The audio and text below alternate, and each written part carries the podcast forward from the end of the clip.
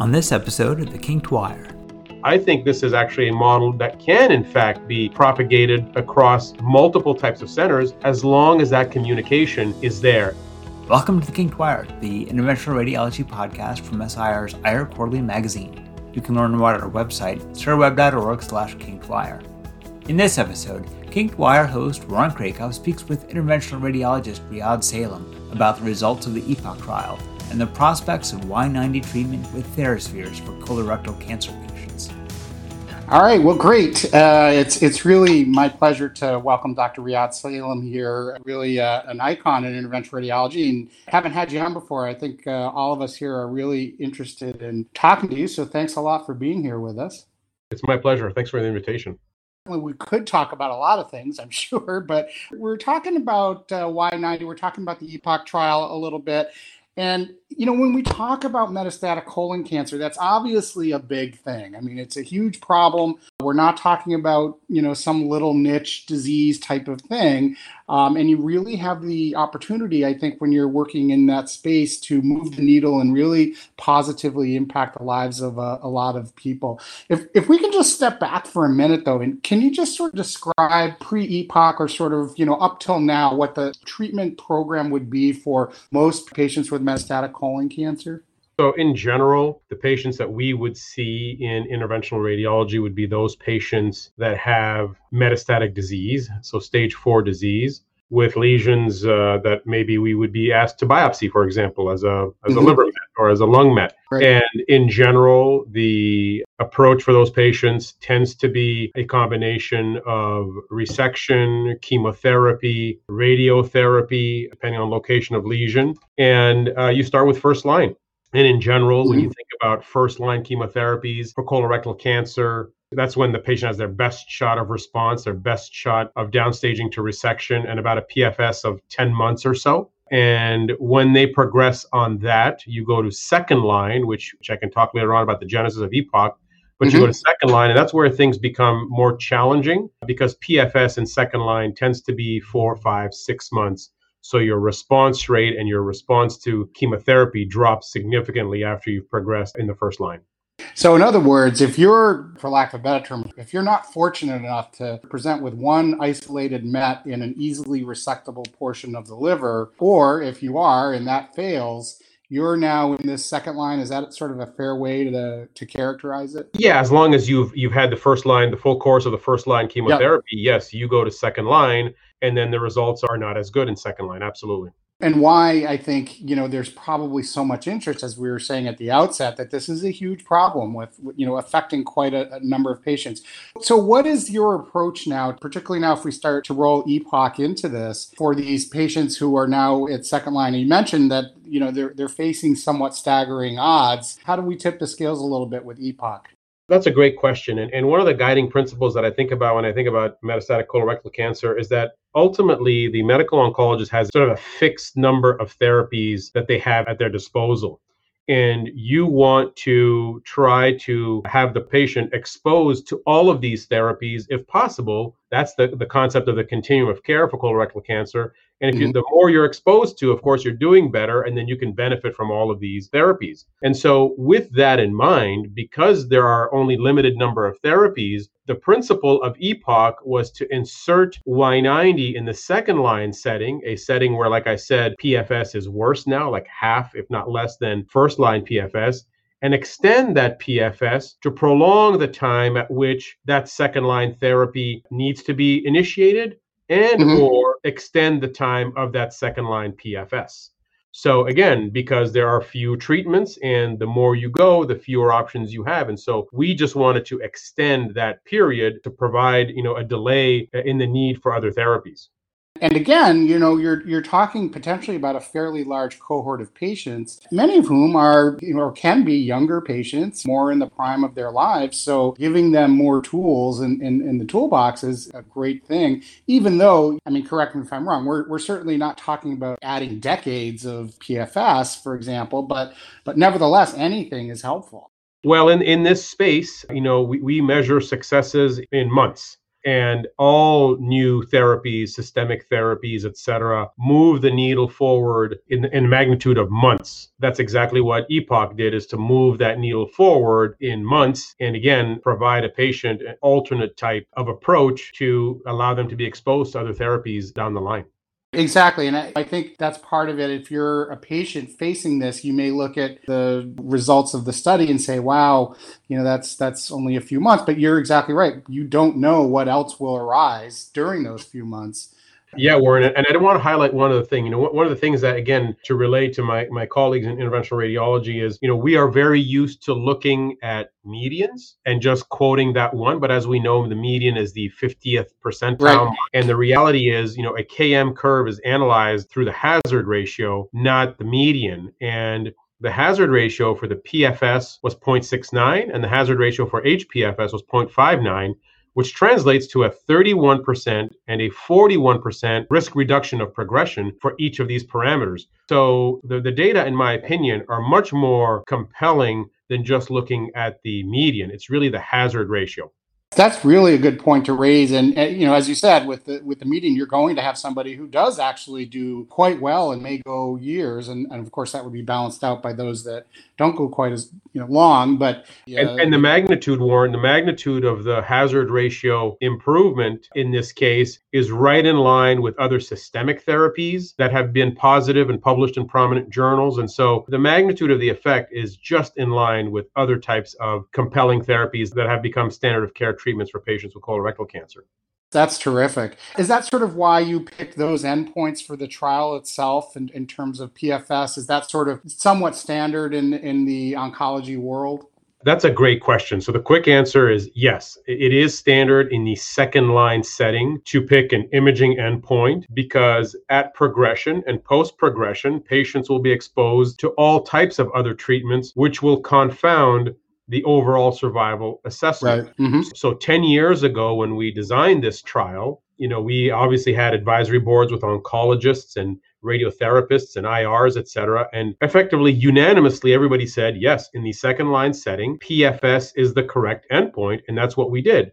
And overall survival is a secondary sort of uh, observational endpoint. And a, a, little too much has been made of the negative secondary right. OS outcome of EPOCH. But that's the reality. If you look at the data, 50% of the patients received alternate treatments, which is correct. It's morally and ethically mm-hmm. correct. Mm-hmm but also 13% of the patients in the control arm, the non TheraSphere arm, got TheraSphere. So by applying the intention to treat analysis, you sort of have to count them as if they never got TheraSphere, but 13% did get TheraSphere. So right. again, it muddies up the uh, overall survival analysis. It does, and probably complicates your discussion with patients in terms of consenting and so on, and explaining to them the real benefit of you know going through this.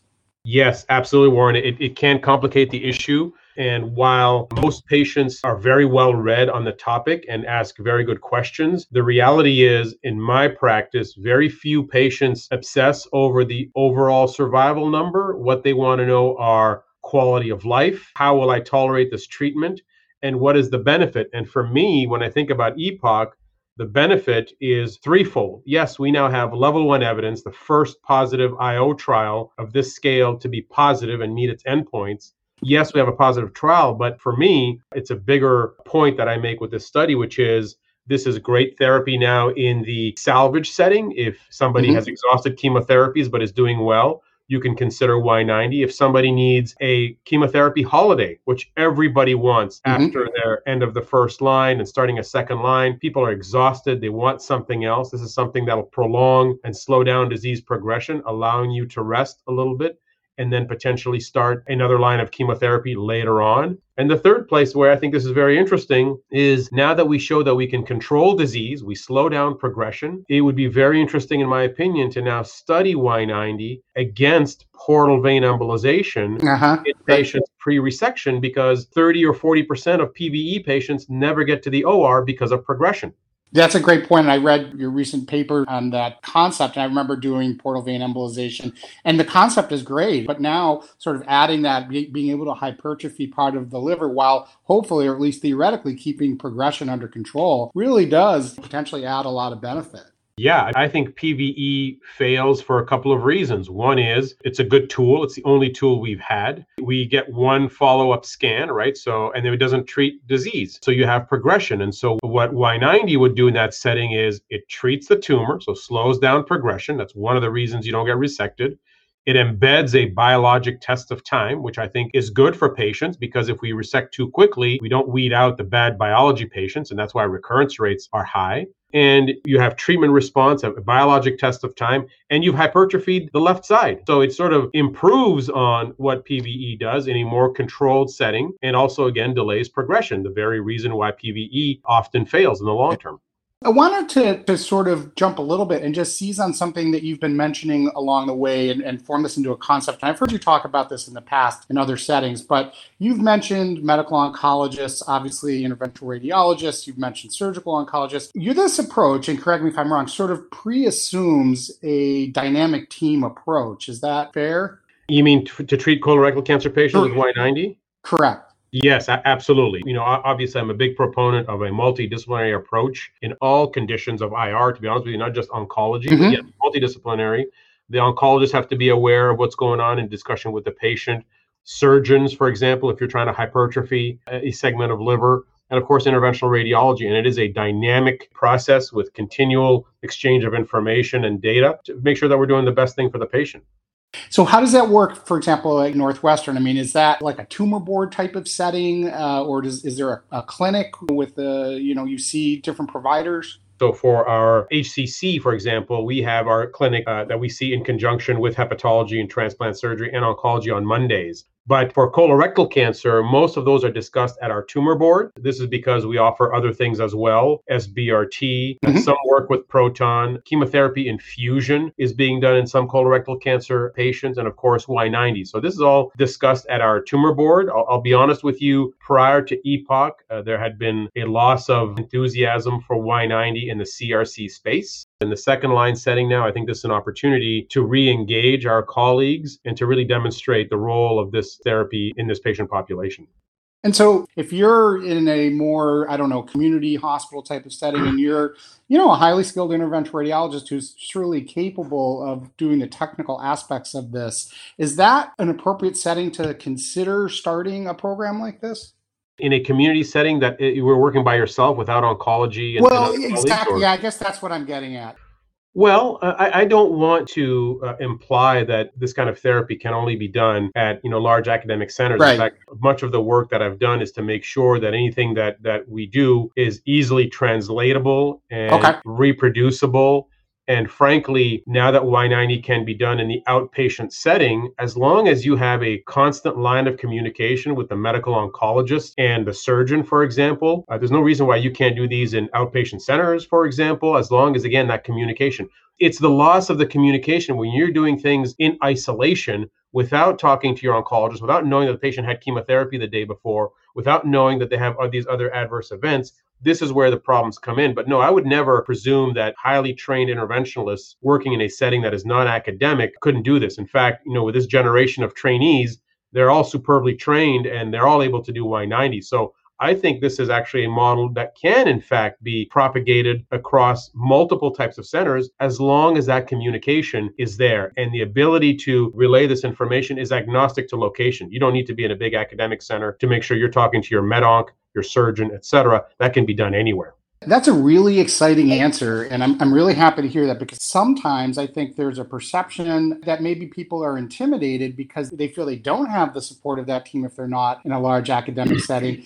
And what you say makes 100% complete sense and really, I think, is the same as any other sort of set of procedures you'd want to do as an interventional radiologist that you want to be tied into your clinical referring practices. You want to have, as you said, constant communication. And I think that really should hopefully be able to light a fire in a way under some of our colleagues who might, like me, have felt a little intimidated about setting up a program like this, either in an outpatient setting or, you know, in a community hospital setting. You know, as long as you maintain those those close close lines of communication. It sounds like from what you're saying, you can really get a, a great program going and offer this benefit to so many more patients. I agree with that completely, Warren. And, and that, that was sort of part of the genesis of the work that I did last year to also get Y90 glass microspheres full FDA approval, right? Thereby releasing the, the necessity of the HDE and the IRB. Right And now this has simplified things. So I think my actions support, you know, what I've just said, Yeah. which is, you know, I, I'd like this to be something that people can do properly, safely,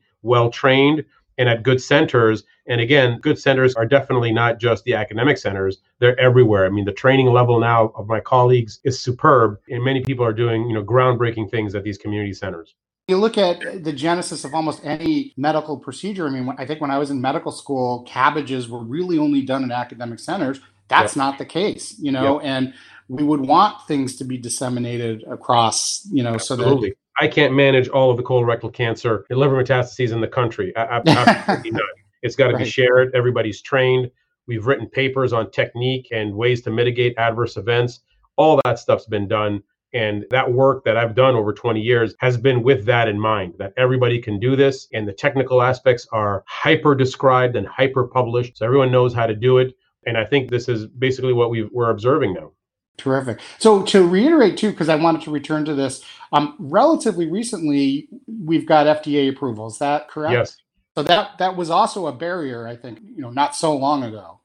So at least for the glass microspheres, it was a barrier because it had an HDE designation, which means that it was an FDA approved device, but under supervision of an IRB, which was an impediment to adoption. Mm-hmm. But now, recently, I think it was in April or so, after a several year project that I collaborated with Boston Scientific on and the FDA, we generated data that was compelling enough to get full FDA approval. And I think this is the first device to have full PMA approval, not a 510(k), but a full PMA approval. And now, because of the full FDA approval, physicians can now practice medicine and use the device as they see fit. And that has significantly decreased barriers to adoption. That's terrific. Terrific. So really it sounds like the doors are, are wide open for, you know, the well-trained interventional radiologist who, if you can build those lines of communication uh, with your community and such, it sounds like it's a, a great thing to go forward with. You mentioned something too about technique in the trial itself. Did you have specific criteria in terms of, you know, how you would embolize in terms of whether you would do lobar or lobar? I mean, did you have different constraints and things like that? Yeah, yeah, that's a great question. So, so one of the things that we did have to do for the study, because we did ultimately have 95 centers participate in this trial, was we needed to make sure that the technical aspects were covered. And so we had, of course, a guiding principles document as to how to do this, how to inject, where to inject, how to do dosimetry. And one of the things that we had to do as part of the study, Warren, which is not necessarily what we do now as part of normal clinical care, is whole liver. And by whole liver, I mean bilobar, low bar, which means inject the right, inject the left in one setting. Mhm. And that's because what we couldn't have happen when we when we have with an imaging endpoint of PFS is to have simultaneously observe treated and untreated disease. Which are you counting? Which are you looking for? If you didn't report the untreated disease, there would be a bias there. If you added them together, there's also a different bias because part is untreated, so it's not accurate. So for the study, because of the imaging endpoint, we implemented a whole liver treatment paradigm. And Mhm. this way, the clock starts with everybody at the same time. All of the disease is treated, and then you can do response, PFS, TTP, et cetera. So we had to adopt that. Now, in normal clinical practice, off trial, you know, that's never been my recommendation to do whole liver Y90. It's always been do the dominant lobe, wait to see how the patient does, and then do the other lobe. And today, that is still how I do it. It's lobar, it's not whole liver. But for the principles of the study, to make sure that it was at the highest level and we could uh, maximize the likelihood of showing a positive endpoint and a positive trial, if it was going to be, was by doing whole liver. And that's what we did. Now, I think that caused a couple of self inflicted adverse events in terms of liver Yeah. failure, just a, Sure. a couple. But it's self inflicted and it's because of the clinical trial design. And by no means is anyone recommending whole liver treatment now, nor have we as part of clinical care. And by doing right lobe, left lobe now separately, separated by six, eight weeks, you eliminate those adverse events from the trial. That's a great point, and I think again another great take-home message, at least tech, you know, from a technique or technical standpoint, for folks who are trying to start this off to consider. And I, I like that phrasing, self-inflicted wound, but you sort of had to. It sounds Yes. like. Yes, we had Yeah. to for the clinical trial design. That's correct. Right. So, wow. Well, this has been absolutely fantastic. You know, we'd love to have you come back and, and talk more about this, as well as probably, I don't know, about 250 other things. Um, time is always the enemy, as, as you well know. As we wind down, we do ask probably the, the hardest question now, uh, which we ask to everybody uh, we've been asking this year. If you were not an interventional radiologist, what would you be instead? that is a hard question. well, to be honest with you, it'd probably be a magician or uh, public service of some form, politician uh, working in public service. I'm quite interested in that, and uh, that's probably be where I would be. That's really interesting. So, some would argue maybe you are a magician, probably. Okay. Your- yeah, I mean, I, have sort of taken that up a little bit in the last uh, several years. You know, I have kids, and so it always goes well with them. You know, the best are the card tricks that are supremely elegant in their simplicity, but just create wow effects with, with everybody. And so that's been sort of some of the things that I've been focused on but also public service is something that that means a lot to me i've had some family members in that and i've seen that growing mm. up and so, you know, maybe politics doesn't sound the best, but it's really public service and uh, you know ways to affect affect and implement policy. First of all, I think that's really fascinating. We'll we'll look out for something exciting at SIR this year. If you know if you're, you're going to saw someone in half or something, but um, I don't know that I'm doing that yet. but uh, but thinking about it, I mean, I think you and a lot, of, you know, a lot of IRs actually probably have some of those qualities. We kind of do quote unquote magical things for our patients and for our referring docs, and you do have to sort of have that public service and almost sort of political sensibility to yourself when you're negotiating those those rough rapids that can exist sometimes in the you know in the clinical world. So uh, I I don't know. It makes a lot of sense to me actually. and when, and when you are doing that, Warren, you know it's important. You know when you are negotiating and talking about these sorts of things that you got to be thinking six, seven, eight steps ahead and and what mm. is coming down, not just you know the immediate future. And I think that's what makes you successful is when you can think you know that far ahead. And i think that's a skill that you acquire as you as you age as you mature and as you have experience with these sorts of things. Agreed. Well listen this has been absolutely fascinating. I really appreciate it and hope to have you back real soon. Thank you. It was my pleasure that was Dr. Riad Salem describing the methods of the EPOCH trial and what its results mean for colorectal cancer patients and for the care that interventional radiologists can provide. You can read another interview with Dr. Salem in the winter 2022 issue of IR Quarterly Magazine. We thank Dr. Salem for his time and you for listening to the Kinked Wire. Our host is Dr. Warren Krackov. Our editor is Dr. Jamin Shaw. Our manager is Dr. Jason Fisher. We hope you enjoyed this episode. If you have any thoughts or ideas for us, drop us a line at irq at sirweb.org.